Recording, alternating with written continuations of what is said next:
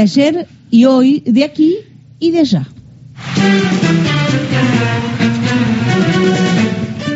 Allá se debe decir allá.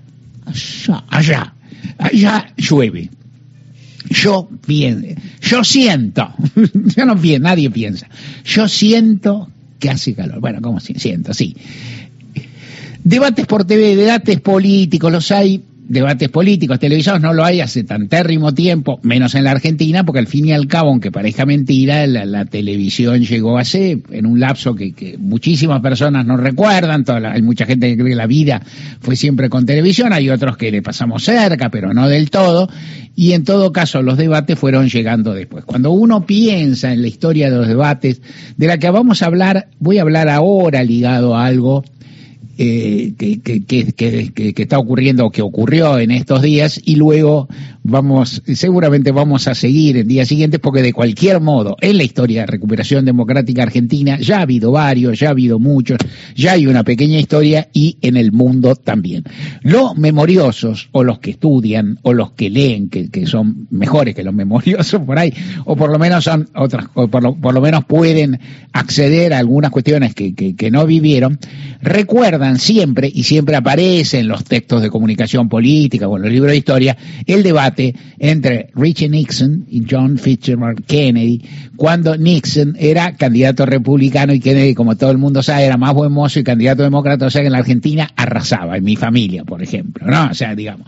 Y, eh, pero Nixon era, se sabe también, era favorito, se suponía que iba adelante en las encuestas. ¿Qué tal serían las polls en Estados Unidos? Yo qué sé. Pero bueno, decían que eran buenas, eran creíbles. Más que las argentinas ahora, seguro. Eso tranquilo. Descansar, dormir con frostadita, porque esa comparación es, es, es pobre, no te dice mucho. Y en todo caso, Nixon pintaba como candidato y Kennedy lo paseó en el, le ganó en el debate, dice la ciencia, y luego, desarrollándolo aún más, eh, se llegó a la conclusión de que la gran victoria de Kennedy fue en, entre el público que lo vio por TV, que fue la mayoría. El público que lo vio por TV quedó prendado de la elegancia de Kennedy, de su prestancia, de la elocuencia con que hablaba, y Nixon llegó desgarbado, no del todo bien afeitado, cuentan las memorias, era un poco desprolijo y, ¿cómo se llama así? Como desacomodado o algo por el estilo, y, todo, y la historia cuenta, por la historia, la leyenda, la construcción, dice ahí lo perdió.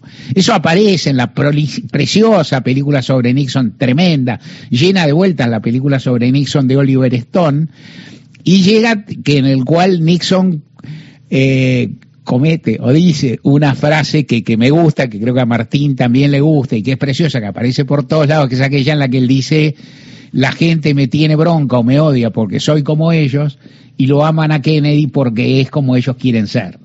Digamos, lo cual podía ser porque era un hombre que era Nixon, un tipo de origen muy humilde, una familia muy sufrida, con tragedias personales y qué sé yo. Y Kennedy, tragedias personales, si algo nos faltó en la vida de Kennedy, digamos, y de los Kennedy, fueron tragedias personales, pero digamos que siempre tuvieron guita para, para compensar algunas cosas, una familia de la elite, ¿no? Del, del establishment norteamericano, por donde lo se lo mire, una elite cultural, una elite política, una elite económica, una elite, ¿no? O sea, ¿quién era el más inteligente de los Kennedy? Parece que ni siquiera era John Fitzgerald, bueno, vamos, paremos, qué sé yo. Y, qué sé yo, y el viejo y la, la cosa, bueno.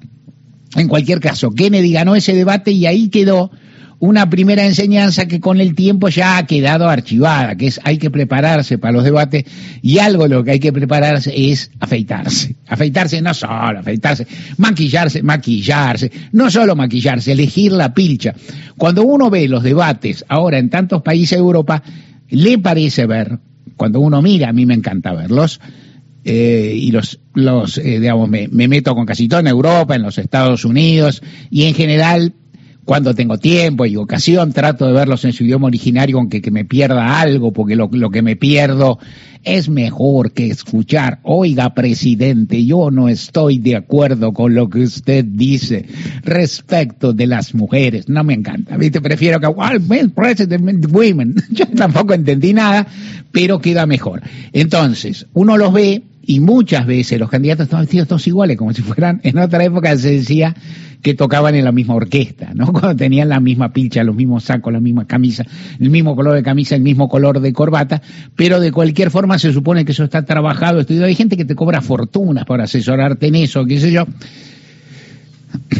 Y en la historia argentina han venido desarrollándose muchos debates y los iremos contando dosificando, tal vez de programa en programa. Por ahí un día los juntamos en una columna, por ahí no, pero ahora vamos a cuenta.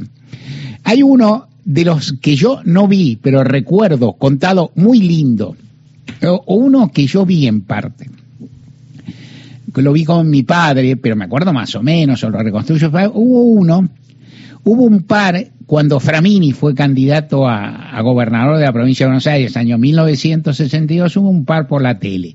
Uno pondría guita, eh, no miré, pero uno pondría guita de que se hicieron con Bernardo Neustadt, que ya tenía tiempo nuevo, como se llamara en aquel entonces, y era ya dominante en esa época en la televisión argentina, unos pocos periodistas, así que tenía nombre propio, por así decir. Y Framini, según contaba Terraño, yo uno no lo vi, hizo un debate con, eh, o mejor dicho, había un candidato conservador que era Emilio Ardoy, un conservador gorila, que se les salían los pelos, muy preparado, muy culto los conservadores, entonces, pero reaccionario a carta cabal y qué sé yo, y el tipo tuvo un debate con Jorge Abelardo Ramos y luego con Andrés Framini. Y lo que contaba Terraño, que es divertido y también instructivo a estos fines, es que Jorge Abelardo Ramos era también un hombre izquierda muy preparado, con gran versación, autor de bellísimos libros y demás de la izquierda llamada Izquierda Nacional, y que entonces la discusión fue entre pares, entre personas que se respetaban, que manejaban un discurso elevado, conceptos abstractos, ¿no? Es decir, cuestiones teóricas. Y que Framini, en cambio, lo descol... Y que, en el fondo, aunque tenían posiciones muy diferentes y Ramos era, por cierto, muy irónico, muy sarcástico, muy burlón con una lengua muy, muy, muy acerada, eh, se respetaban. Y que Framini, en cambio, lo empezó a tomar en solfa al, oligarca, gorila, señorón, y lo descolocó totalmente. Terraño, imagínate, Terraño, se regocijaba con la circunstancia porque dijo que al ponerlo así, tomarlo en solfa, tomarle el pelo, los, lo hizo descompensarse, sacarse, indignarse, perder la calma, y que eso es otra forma de perder el debate. Inclusive Terraño recordaba un párrafo, un tramo, en el cual Ardoy se enfurecía, se le, se le hinchaban las venas y le decía, nosotros, los conservadores, entre comillas, construimos ese país. Y Framini dijo, doctor, no se me vaya a herniar.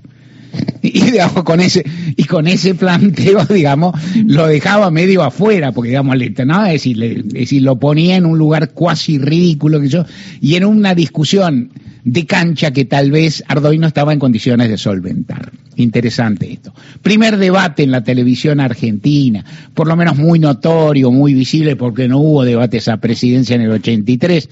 El debate entre el canciller de Raúl Alfonsín, Dante Caputo, y el senador Vicente Leónides Sadi, muy a menudo también, con en más de una ocasión, este, gobernador de la provincia eh, de Catamarca por el acuerdo, por el, la consulta popular a que convocó el presidente Alfonsín sobre el acuerdo con Chile por el canal Bigle.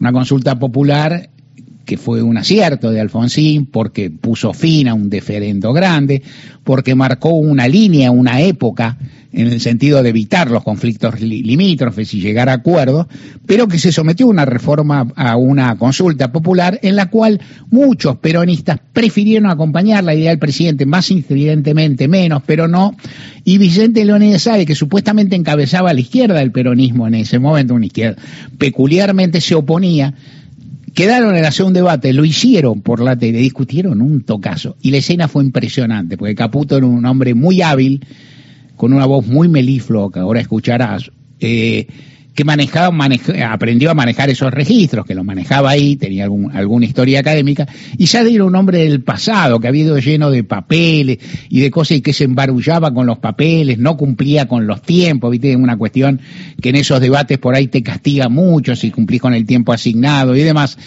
Y en, y en algún momento llegaron a este punto en el cual Sadi le hizo una pregunta a Caputo y Caputo le contestó y Sadi le replicó y quedó este tramo que es muy recordado.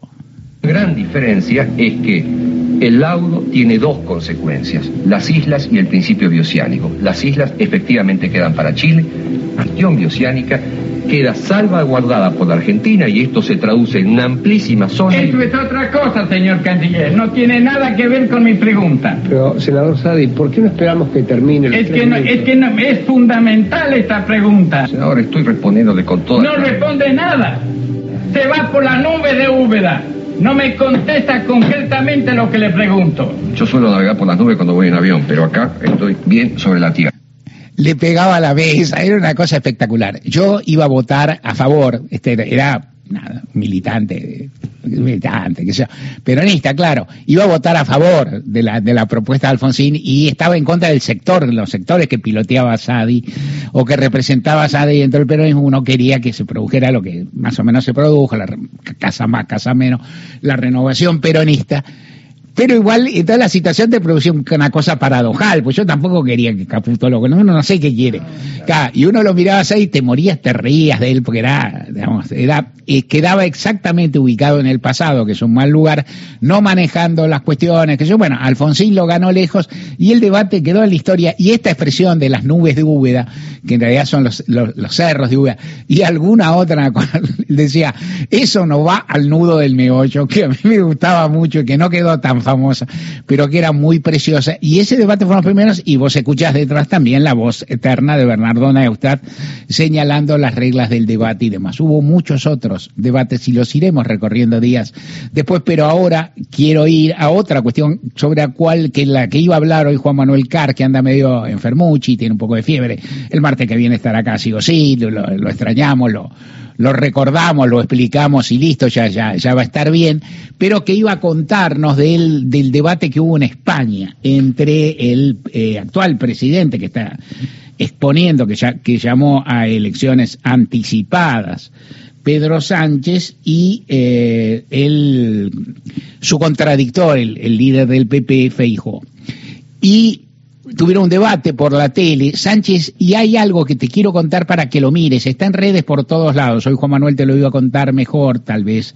Ya el martes que viene haya tantas cosas en el planeta que no podamos, pero me, interesa llamarte la atención porque recordás lo que está pasando en España que, que tiene su interés. Pedro Sánchez, bien o mal, es un socialdemócrata moderado, dígase algo, pero es un poco socialdemócrata comparado con lo que es la Europa derechosa, bastante socialdemócrata, le fue muy mal en unas elecciones parciales, adelantó las elecciones generales, lo puede hacer, van a ser muy pronto y arrancó muy de atrás porque salió de una derrota tremenda y empezaron a circular por los canales de televisión, a discutir cara a cara con los comunicadores de la derecha española, tanto Pedro Sánchez el presidente cuanto el expresidente también del PSOE, bien conocido de los argentinos, bien conocido y respetado por Cristina Fernández de Kirchner, José Luis Fernández, nada de Rodríguez Zapatero que van y discuten, están en una mesa, separados por una mesa como de bar, muy chica, cara a cara, y ahí discuten, viste, no hay sillones, no hay cosas ahí, están ahí, discuten cara a cara y los pelean mucho, y les discuten mucho, y es muy divertido lo que hacen.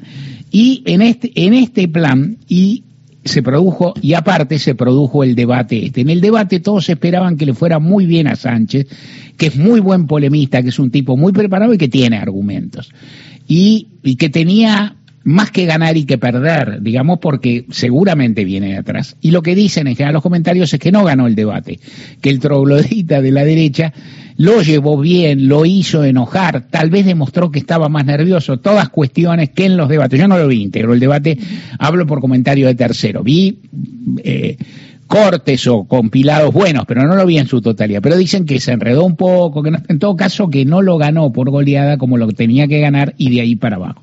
Pero vamos a escuchar algunos tramos de esa polémica porque son sí fuertes y muestran también que hay un antagonismo entre derechas e izquierdas, no solo en la Argentina. Y lo que me interesa sugerirte, si querés y tener ganas de buscar esos debates, porque un debate en castellano, y en ese país y en esas circunstancias es bastante traducible o trasladable a la Argentina, cosa que no para y no pasa con Biden, Trump o en Estados Unidos o aún con el propio Macron que es medio de que es de derecha pero que no tiene alguien, no no no no confronta necesariamente con alguien de izquierda que tenga las mismas posibilidades que él. Y entonces te quiero hacer escuchar primero un, eh, un, tramo breve, un momento en que Pedro Sánchez ataca y cuestiona a su adversario y a la derecha española. Todas las leyes vinculadas con las mujeres, con sus libertades y con la igualdad, y también con el colectivo LGTBI, que está siendo amenazado por Vox y sus gobiernos con el Partido Popular, tienen el sello del Partido Socialista. Todas.